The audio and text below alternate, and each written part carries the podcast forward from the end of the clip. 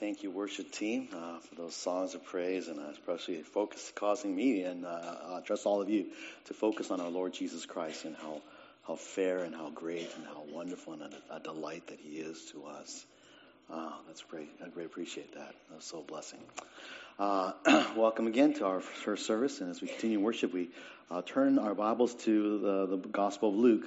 Take your Bibles, turn there with me, Luke chapter 10 is where. We're going to be at the end of the chapter, Luke 10, verses 38 through 42.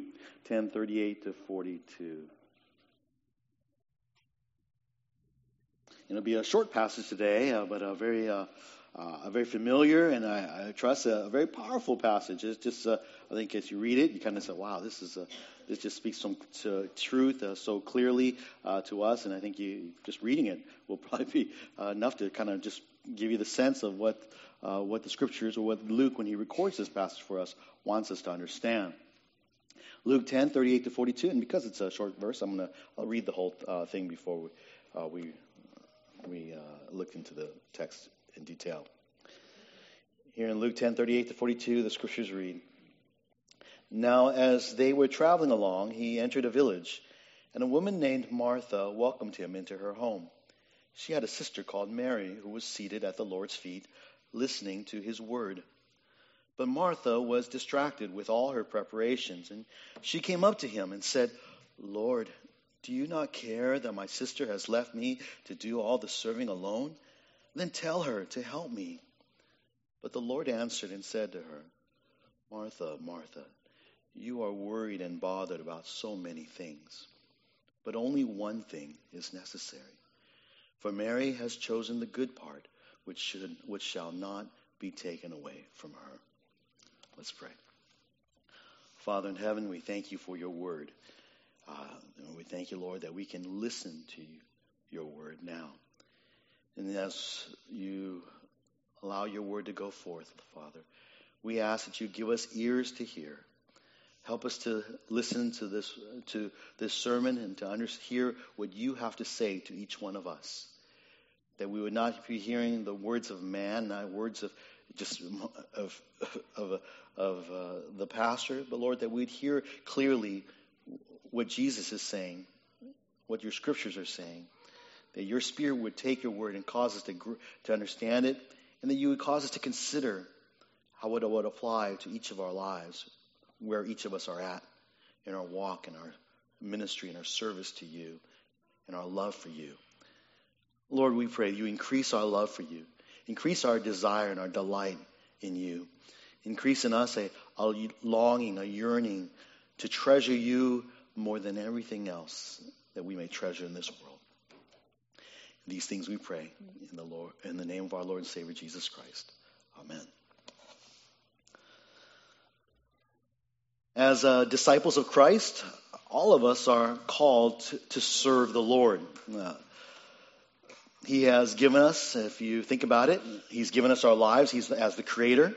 He's given us uh, everything in our lives, our, our skills, our, our, talents, our, our knowledge, our experiences, our, and most importantly, He's, and when we became Christians, He gave us our spiritual gifts.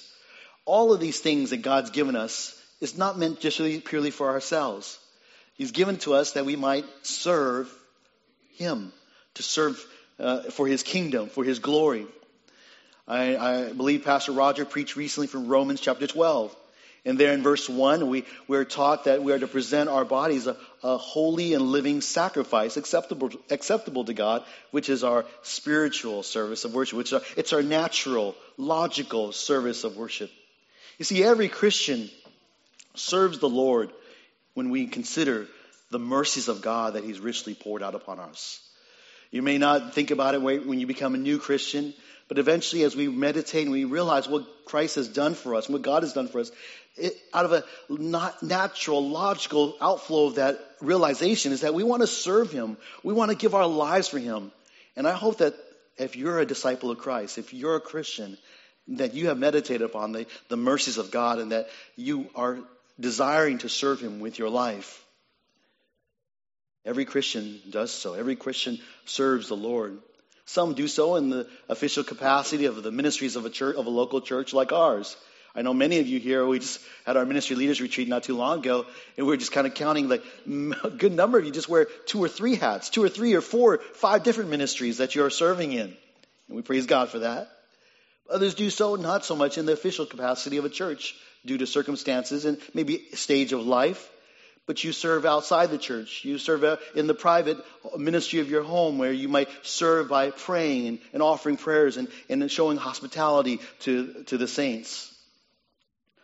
All of us that serve the Lord will at one time or other, though, find ourselves facing uh, the reality of being bitter about ministry, being grumbling about ministry. We'll find things not the way it ought to be in ministry. And, and to some extent, that's kind of, it is a natural thing. It comes out of being when uh, someone who cares about ministry, well, naturally we're going to see things that are, are not right, not ought, as it ought to be. And, and we have a in, a, in a good critical sense, we, we're aware of these things. And, but we can quickly fall into a, a, an embittered, embittered kind of uh, attitude where we start being angry about ministry or angry about the, the people that we minister to. And that's a real danger. Of course, the, the problem is not with ministry. It's not with the nature of the ministry. The problem is always with us because of our, our sinfulness, uh, where we all fall short of the glory of God. We all, uh, at times, will develop wrong attitudes, wrong perspectives. In fact, we probably have them right now, each of us here.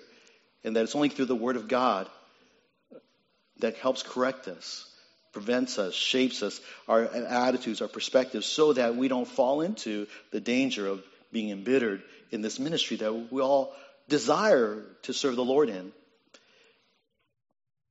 Today's familiar passage from the Gospel of Luke equips the disciples of Christ, equips us for service to the Lord by reminding us of the priority of listening to God's Word.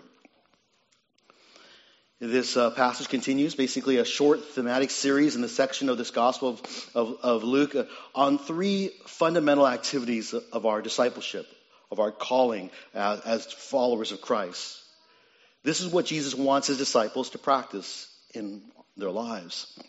In the previous passage, where Jesus told us about the parable of the Good Samaritan, he taught us of the necessity to, to love our neighbors as ourselves. That's a fundamental activity. The second fundamental activity in today's passage we find is that Jesus teaches us through, the interna- through an interaction with a woman named Martha of the priority and the need to listen to his word to listen to God's word. Just as a bit of context, Luke is recording for us here the section of the gospel where he's heading to Jerusalem. And I, I really appreciate that song, Jerusalem. Uh, it is a song that uh, just reminds me of what Jesus experiences in Jerusalem. But I was thinking, boy, that's, that's a great theme even for this whole section where Jesus is heading to Jerusalem from 951 all the way till he actually enters Jerusalem. That is, everything that we're singing is what he is anticipating what is laid before him. And it just, I was singing that, boy, I, just, I couldn't help but mourn and weep that for, uh, for the, the, my sins that necessitated him to go to the cross. Much of this passage, of, uh, much of this section of Luke, is, as Jesus heads to Jerusalem, is unique to Luke. And again, this passage is the same. Uh, the passages, uh, and so we look at this passage. We're going to find a three point outline for us again. Uh, three observations. I was going to say three principles, but three observations is a, is a good way to put it. From Jesus' interaction with Martha that remind Christ's disciples of the priority of listening to his word. So three, we're going to look at three observations of this passage, a real short passage, three observations. And we're going to dig a little bit down, uh, a little more detail, and hopefully give a little more exhortation, encouragement as well. I hope that it will be a blessing to you. Uh, no matter what stage of life you're in, no matter whether you're just starting off serving the Lord, maybe as, a, as you haven't think, what? Uh, you can't even imagine being embittered or angry about ministry. But trust me, as one who's been there, it happens to all of us. It happens. It's happened to me, and uh, and that's usually when I say, "Oh man, I, I got to correct something in my thinking. Something's not right." And uh, uh, hopefully, it'll equip you for those days. And those of you that may find yourself in the middle of it, in in the midst of kind of just being bitter or about angry or frustrated in ministry, well, I pray that this may encourage you uh, to listen to Jesus. All right, so three, uh, three principle, three observations, three principles. The first observation in this text is found in verses 38 to 39, and that is what I call uh, the observation about discipleship's love. Discipleship's love. Here is a call to discipleship. This call to discipleship involves uh, listening to His Word, but before we even get to that principle, we want to see discipleship's love in verses 38 to 39. We learn something here about how our love for Christ as disciples of Christ manifests in each of our lives. Verse 38 39 provide for us the setting of this, of this uh, event. And we are introduced to two sisters, very familiar to us, I think, if we uh, you kind of know the Gospels. And throughout the passage, there is a, there's a contrast between these two sisters, between Martha and between Mary, and how they relate to Jesus. First of all, we meet Martha in verse 38. And she's the, the main character here along with Jesus. Now, verse 38 tells us, it reads this. Now, as they were traveling along, he entered a village, and a woman named Martha welcomed him into her home. Jesus here is traveling along. He's, uh, he's uh, according to back to 951, he's heading toward Jerusalem. He enters a village here, it tells us. Uh, we're not told what the village is, uh, interestingly. But when we consider who the people are, Mary and Martha, we can go to some of the pa- parallel passages, John 11, John 12, and we find that the hometown of Mary and Martha, as well as their brother Lazarus, is the town of Bethany, a small town uh, just outside of Jerusalem, really. And we're introduced to the first, the first sister. Her name is Martha. Interestingly, her name means the lady or the mistress of a house. So someone who's a ruler of a house, someone who's the lord or, lady of a house. Her name is mentioned 13 times in the New Testament, all referring to the same woman. It's mentioned here in this passage predominantly, as well as in John chapter 11 and John chapter 12. John 11, where the, the resurrection of Lazarus, and John 12, where uh, Mary will anoint uh, Jesus' feet with, with, uh, with perfume. And true to Martha's name, uh, the scriptures reveal Martha to be a woman who initiates and takes charge. She's a she's a take charge woman, and that's kind of it's just her it's her strength.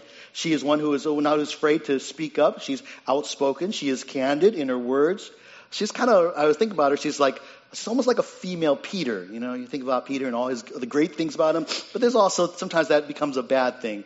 But you appreciate Peter because he's the one who will always initiate. And well, Martha's kind of like that. She's the one who will initiate. She'll speak up. She is the oldest of her siblings. She's often listed first. Uh, and when we read this passage, we, we kind of well initially start thinking that well Martha's in the wrong here. Just, just read quickly. She gets corrected by the Lord. But even as we know that Martha is going to be pointed out uh, for being in the wrong, I don't want to. We, we can easily miss or forget that what she does here by opening up her home, she does out of love. It's not that she's doing it wrongly, she's doing it correctly. She's doing something that is actually a good thing.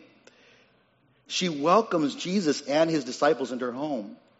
You just think about what this means, especially in light of everything from Luke 9:51 to this point. Jesus is heading to Jerusalem. What does he do in verse 52? He sends his disciples out to prepare his way, to see if people will open up their, their homes, their, their towns to him. And immediately there are some Samaritans who will reject him. And John, John and James say, hey, let's, let's destroy them. Later on, Jesus will send out 70 others who will go out preaching the kingdom also in a similar way, preparing, in, uh, telling people about Jesus.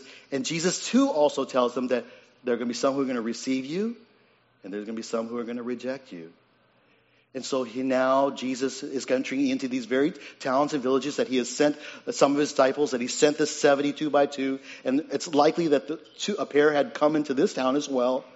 And here, of all the people that this, in this town, Martha opens up her home. She welcomes Jesus into her home. It is a display of love. It's a display of, of, of, of a discipleship. She is a follower of Christ. She welcomes not only just Jesus, but she welcomes her disciples as well. All 12 of them, and, and perhaps even the, the women that traveled with them, along with the, maybe the 70 other disciples this was, by the way, not even the first and only time that she would open up her home. We would find that she would do the same thing in John chapter 12. It's likely that she had already been familiar with Jesus, whether having personally heard him or that she had heard about him through the, the 70 that had been sent out. But nevertheless, she had become a, someone who believed in and followed Jesus. And now that he comes to her village in love, she opens up her home. She extends what we call hospitality. Hospitality and, and opens her home to the Lord and to her, to her Lord, to her King. She wants to provide. Can you just imagine her desire if Jesus is coming to town? She wants to provide the best lodging, the best food, the best care, the best comfort. You bring out the best sheets. You bring out the best pillows. You want to make sure all the, the whatever they have any animals that they're cared for, whatever else they may need. Her life at this point was a display of a living and holy sacrifice offered to the Lord. It is in line with Romans 12, 9 to 13.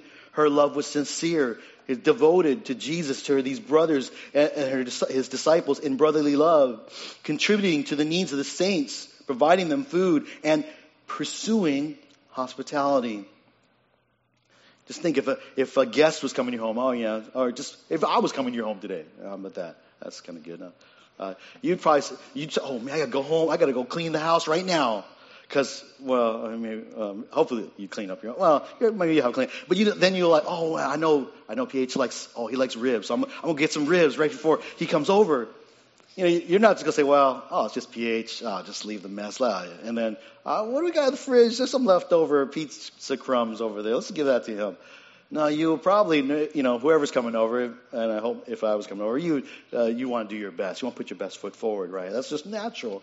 But how much more when it's Jesus, the King of Kings, the, the Lord of Lords, the Messiah, the Christ is coming to your house.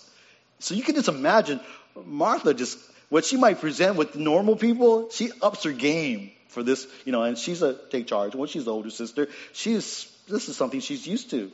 This is her. She's nor, this is normal for her. In love for Christ, she wants to give the very best for the master. And I want us to just not forget that. That's what we, uh, just note that. But next we meet Mary, who also shows her love for the Lord. Verse 39, she has had a sister called Mary who was seated at the Lord's feet listening to his word. Now, Martha's sister Mary is completely silent in this text. She doesn't say a single word. She doesn't say anything. So, uh, even though we might think of Jesus visiting Mary and Martha, really it's presented as Jesus visiting Martha. Even it's, it's earlier in the previous verse, it's described as Martha's home, her home, not their home, but Martha's home. In contrast to the activity of Martha, Mary here is just simply sitting and, and listening to Jesus speak and teach. It's kind of like uh, what you guys are doing right now, just sitting and listening to PH teach. And now, of course, this wasn't because she had nothing to do, right? It wasn't because oh, you know, Martha's got it totally under, you know, under in in uh, in control. I'm just going to sit here. She could have easily been helping Martha. There was so much to do. The verb translated here was seated, uh, according to uh, some uh, Bible dictionaries, has it conveys a reflexive meaning. And then that means that she basically intentionally sat herself beside the Lord's feet. It wasn't just like she was, well, there's nothing else, so she just does it, or she was told to do it. She, she intentionally seeks out to sit beside the Lord's feet. And this description of Mary sitting at the Lord's feet, listening to him teach, would have struck a, a person in those days, especially a Jewish person in those days, as a little bit unusual. It was unusual to have a woman sitting at a rabbi's feet. This was as unexpected as the Good Samaritan in the previous text. Now, it's not, of course, that a woman wasn't allowed to learn uh, from rabbis. They were allowed to learn, but usually they would be learning from a distance. They would not be as close as a disciple, as the rabbi's feet. Usually those were reserved for those choice uh, male disciples. throughout Luke's writings, we really see that Jesus welcomes and he elevates a woman in, in life and in, in his ministry. They are, they are not second class disciples. Jesus treats women with equal love and care and concern. And for women of God, uh, we know that women of God are quite capable to love the Lord with all their being, with all their heart, with all their mind, soul, and strength as well. In the case of Mary, she shows her love by sitting at the Lord's feet, listening to his word. That's how she is showing her love. She wants to listen to what he has to say. She wants to listen to his words. You know, you think, is that a display of love? Absolutely. Just think about when you were dating. You know, remember that time for those of you guys who were dating? Uh, how many of you were dating and then say, well, I don't want to talk to you? You thought, oh, uh, I know a couple who used to, you know, date on the phone. You guys talk, you guys date by the phone, you know, long distance, talk on the phone. You know, he's like, oh, oh you know, I just, you don't want to just talk forever. You realize, oh, it's, it's five, ten cents a minute, but it's worth it, you know, an hour. And then you're just talking, and then you say, oh, you hang up. No, I can't hang up. And then you just I want to listen to your voice. I want to hear you. I want to tell me all about you, what you got to say. You know, uh, that's some that's some sappy romance story, but I, I know somebody like that. Okay. You just want to listen to the voice of the one you love. You want to listen to what, not just their voice, you want to hear what they have to say. It's a, it's a longing and desire to hear the words. And this is how much more when it's, it's not just the words of your spouse, it's the words of the, of the Messiah, the Christ, the Savior, the Son of God. Mary sits at his feet to listen. And although, uh, and, and while Jesus will correct Martha in the, in the following verses, uh, we want to just remember then that both Martha and what and Mary are what they do, what they respectively do, are each a demonstration of their love. This we want to be careful in interpreting, wrongly interpreting this passage as basically uh, a, a, sermon against serving the Lord. Okay, that, that that's not. It's not like, oh, you should you should not serve the Lord. You should just only listen to God's word. It's not that kind of contrast. All right, that's that would be wrong. Uh, yes, we are to serve the Lord. Uh, we are called servants. We're all called slaves of the Lord. We we exist to serve Him and worship, and, and to it's our natural spiritual service of worship, right?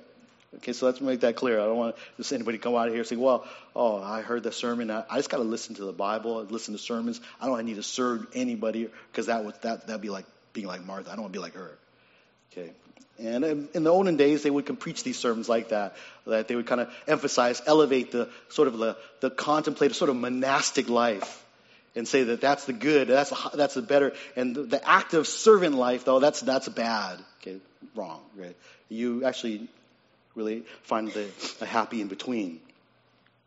So whether, so the principle for us is this: that as disciples of Christ, our love for Christ will manifest in various good deeds. That's just kind of the point.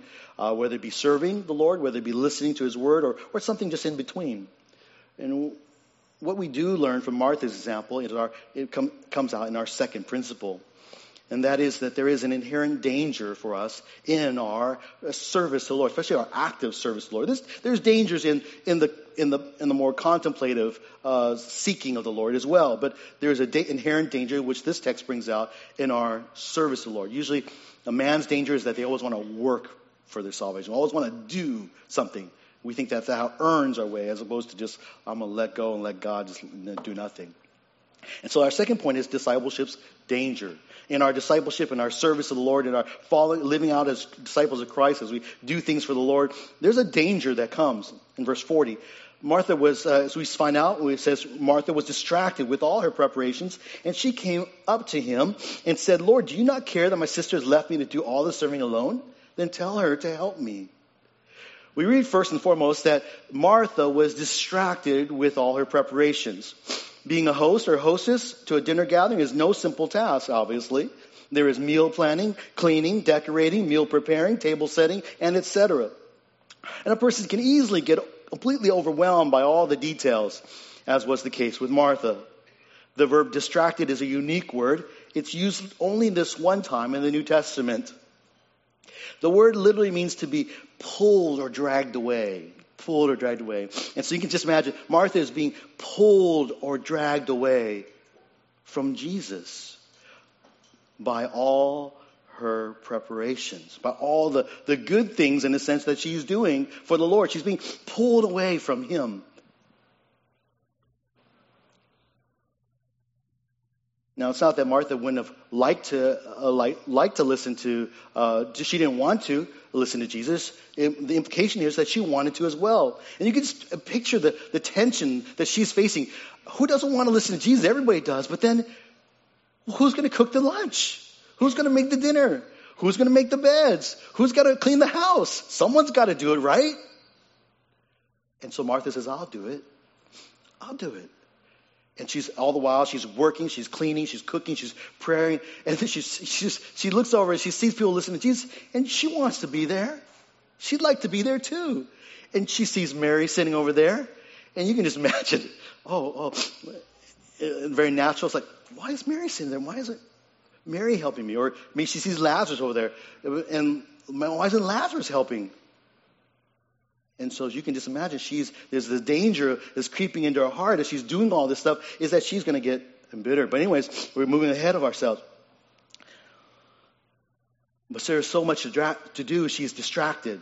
She becomes embittered. And her complaint to the Lord reveals this bitterness. Three things about this complaint. First of all, she begins with, Lord, do you not care? Notice that, Lord, do you not care? She's actually asking Jesus. She actually the pictures, she goes up, it's like she stands before him. She walks right up, marches right up to him. Lord, do you not care? It's almost like, a, well, in her Martha way, I was thinking.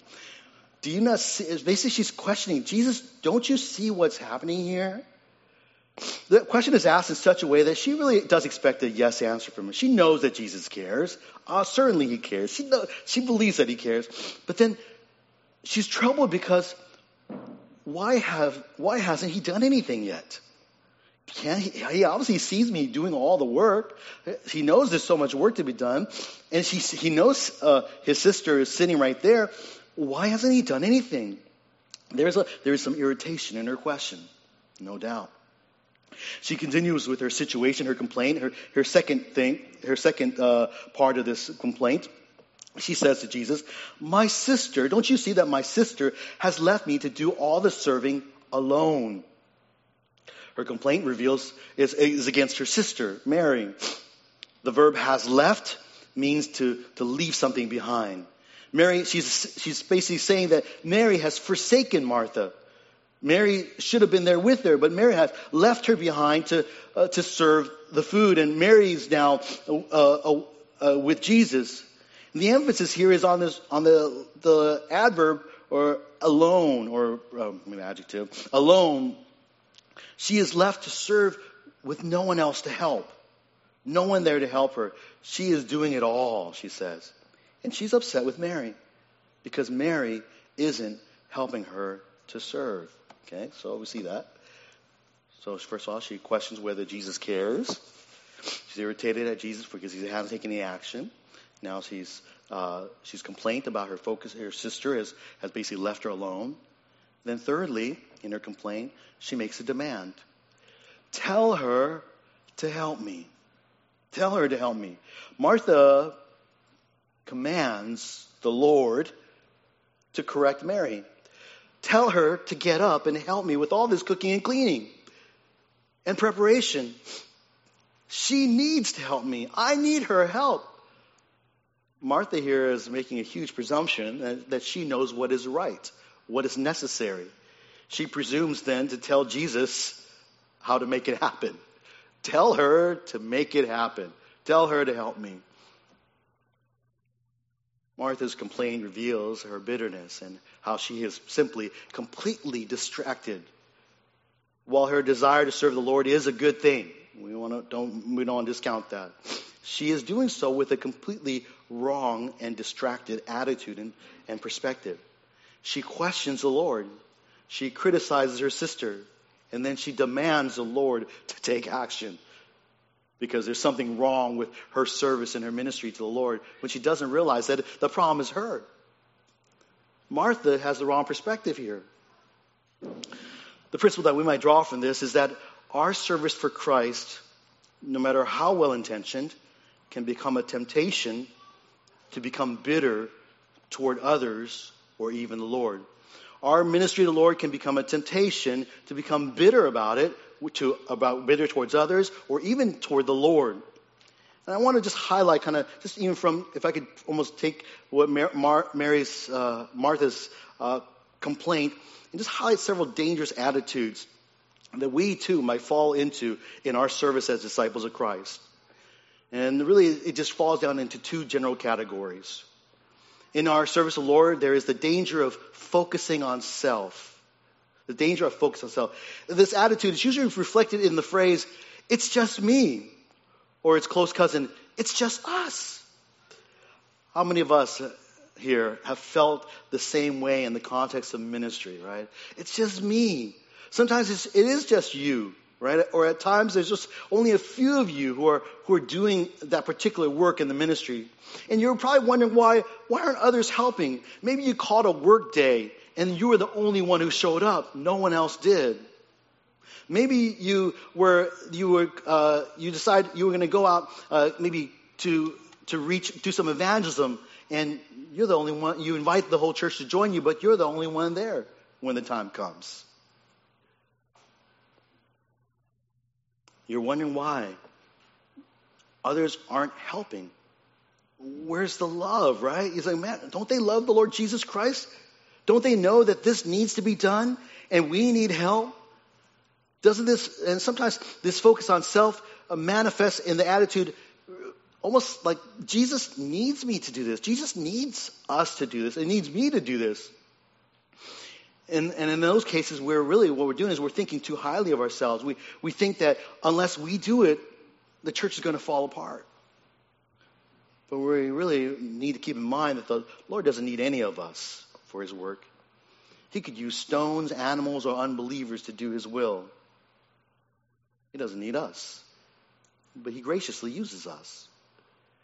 That's the, that's, that's the first danger. The focus on self, about, about whether it, the, the, idea that I'm, it's only me just doing it, and why isn't everybody else helping? And then, secondly, and, and then ask close, ask close to that is that uh, a focus like of self that I am needed to do this ministry, and that's re- particularly dangerous for, for me as a pastor.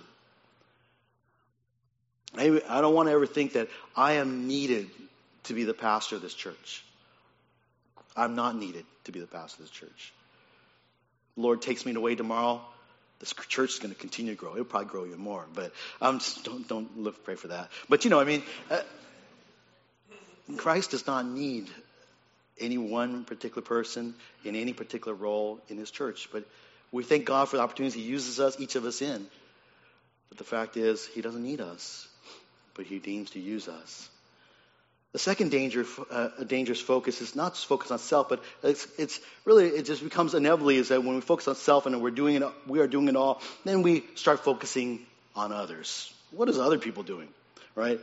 When we start thinking others should be involved in this ministry, and we become so convinced of the importance and value of a ministry that we're doing, that we think everyone else, or maybe someone else, or a group of other people, they should be doing the same thing as well. Usually we tend to elevate those ministries that, that we enjoy, that we're, that we're convicted of doing, that we excel in usually because of our spiritual giftedness or skill, but then we start expecting others to, that they should do the same thing. For instance, I love preaching, and I love teaching, I love Bible studies, and I might start thinking that, well, everybody should be preaching and teaching somebody. You should all be preaching somewhere. All should be te- oh, teaching somebody. You should all have, be in a Bible study. That's, that's really, we need to all do that. We, we, everybody should be involved in a Bible study. Or if you think evangelism is the, is, your is the thing, then you might start expecting everyone else to join you in your, uh, your particular acts of evangelism. If you're involved in, in, in prayer, you're, you're, you're, uh, uh, you, you have a, a, great faith and you uh, love to pray, then you might start thinking that everyone else needs to join you in your prayer group. Not to say that evangelism or preaching and teaching or, or prayer is wrong. And in fact, those are things that, in a sense, all of us should do, but not necessarily in the, ministry, the context of the ministry that you yourself uh, are involved in. We start having attitudes, it comes across sometimes in our attitudes about, well, everyone should be involved in this ministry, or in children's ministry, or in day camp, you know, or should be, everyone should be involved in missions, or everyone should be involved in a fellowship group in some way. And when they don't get involved, then what do we do about that? We, we start thinking critically of them. We start thinking, well, maybe they're less spiritual. Maybe they're not as godly. They obviously don't love the Lord as much.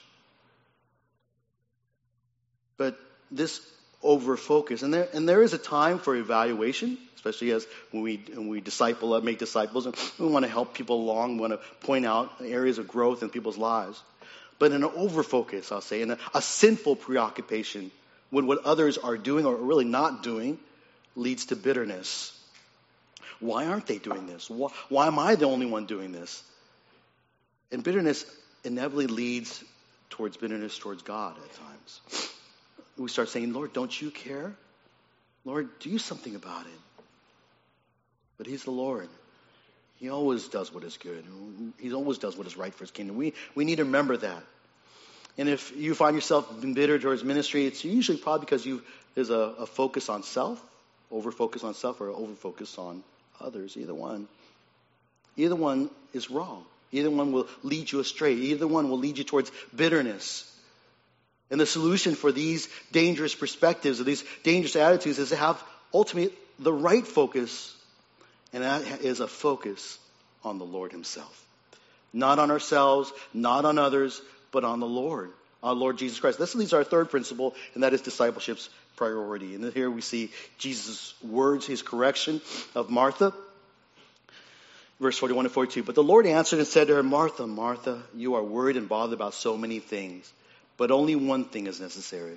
For Mary has chosen the good part, which shall not be taken away from her. So Jesus answers Martha's complaint with a loving correction. In verse 41, we, we read that, that the Martha's correction.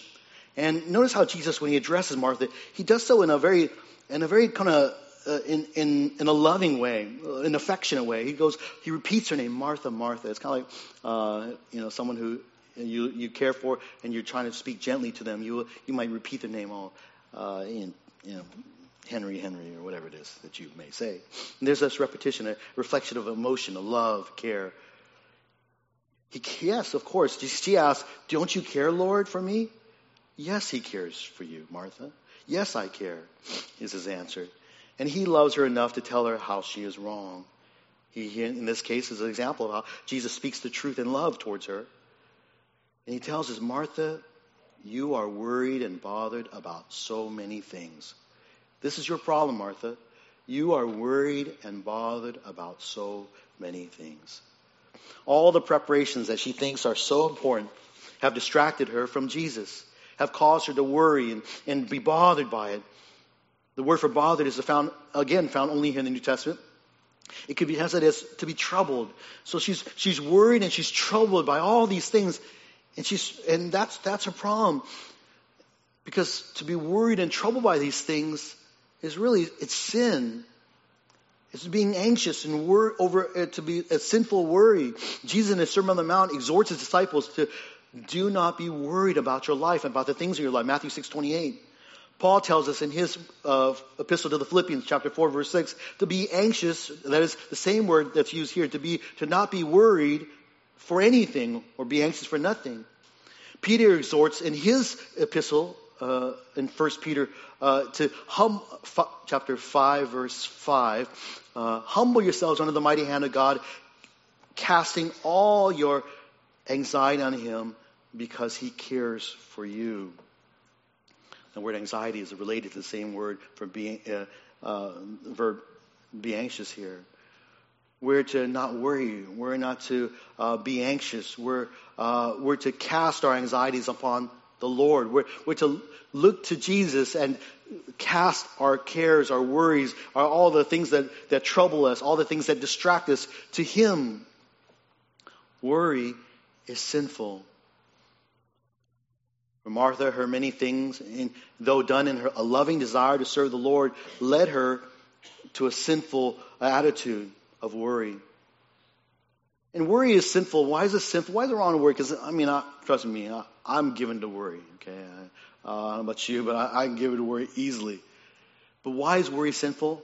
Worry is sinful because when we worry about something, it reflects our inward attitude that God is not in control. Because the thing is, I want to control things. And that's the sinfulness right there, too. I think I can control things, and I can't. But I know someone who can, and God wants me to, God wants us to trust Him But when we worry, we're not reflect, expressing our trust in Him. That's why worry is sinful.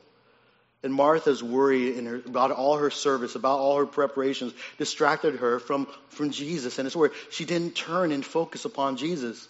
That's why Jesus commends Mary in verse 42. So, in contrast to, to Martha's correction, we see Martha's commendation in verse 42. Why is Mary portrayed as, as, as, a, as a good example here? Verse 42, Jesus, in verse 42, Jesus tells Martha that in contrast to the many things that Martha was worried about, really only one thing is needed. Only one thing is necessary. Now, he is not saying that only one course or one dish is, is what's necessary, right? So she's preparing food, and it's not like she's, oh, you know, you only need to prepare one meal, one dish. You're preparing too much. It's not like that. It's not that she's been over hospitable. But the rest of the verse explains that the one thing that is necessary is what Mary has chosen. What has Mary chosen? Well, she has chosen what is the good part. You could translate as the good portion. And it's a, it's a figurative reference, the good portion, a figurative reference to the, basically to the right meal. So just as Martha has been all focused on preparing this great meal uh, for Jesus, Jesus commends Mary because Mary has chosen the right meal. The right meal. And the meal uh, portion that will never be taken away from her.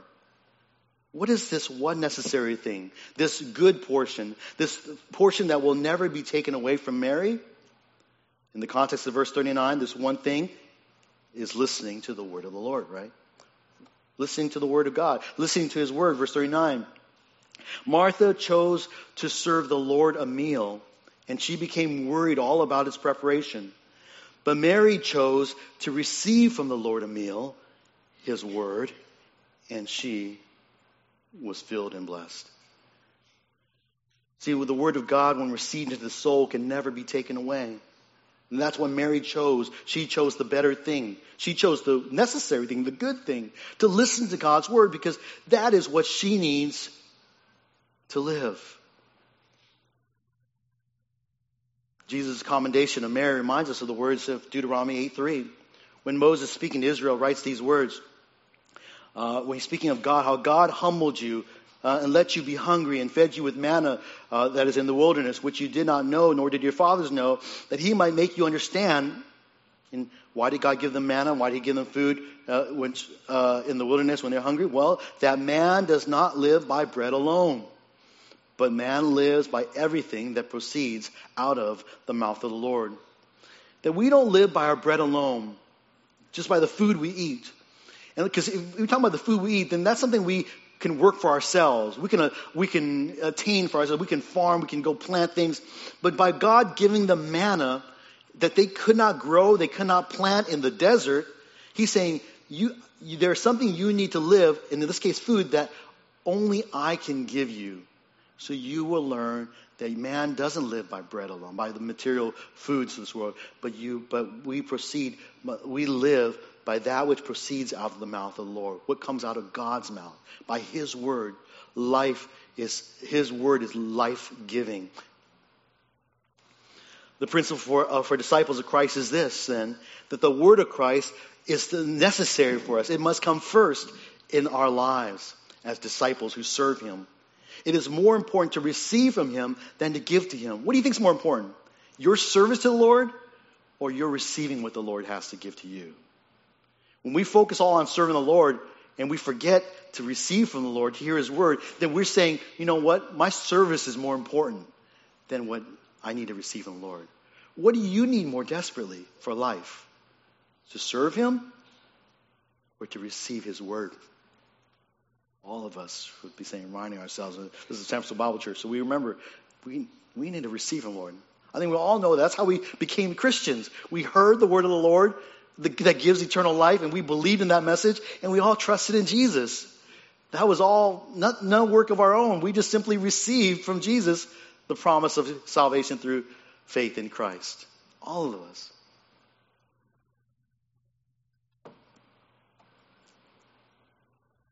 It is His word uh, that equips us to serve Him. In fact, we cannot serve the Lord apart from His word.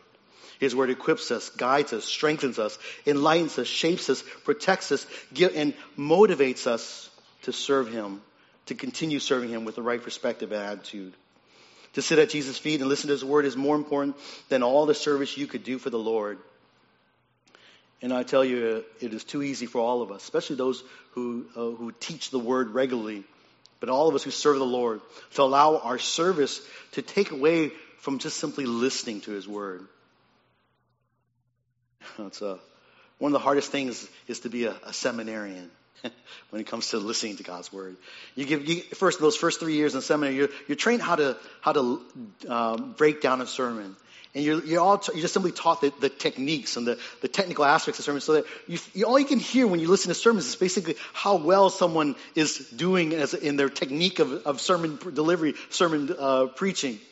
And you forget that my job to listen to sermons is not to evaluate how, how, how, how technically accurate it is. My job when I listen to sermons to hear what the Lord Jesus has to say to me. No matter how terrible is the delivery, no matter how bad are the illustrations, no matter how bad the connections or the introduction or conclusion, if there even is one, I just need to hear what does the Word of God say? And if that man is up there and saying something of truth that is from the Word of God, then that's what I need from the Lord more important than anything else. But uh, eventually people get, graduate seminary and they, they get over that. But that's a danger for all of us. We allow our, our service our, uh, to, to take us away from serving, the Lord. The pressing needs of life and ministry are always going to be there, and they're always going to be a temptation to distract us from, and we'll, will distract us from spending time with the Lord.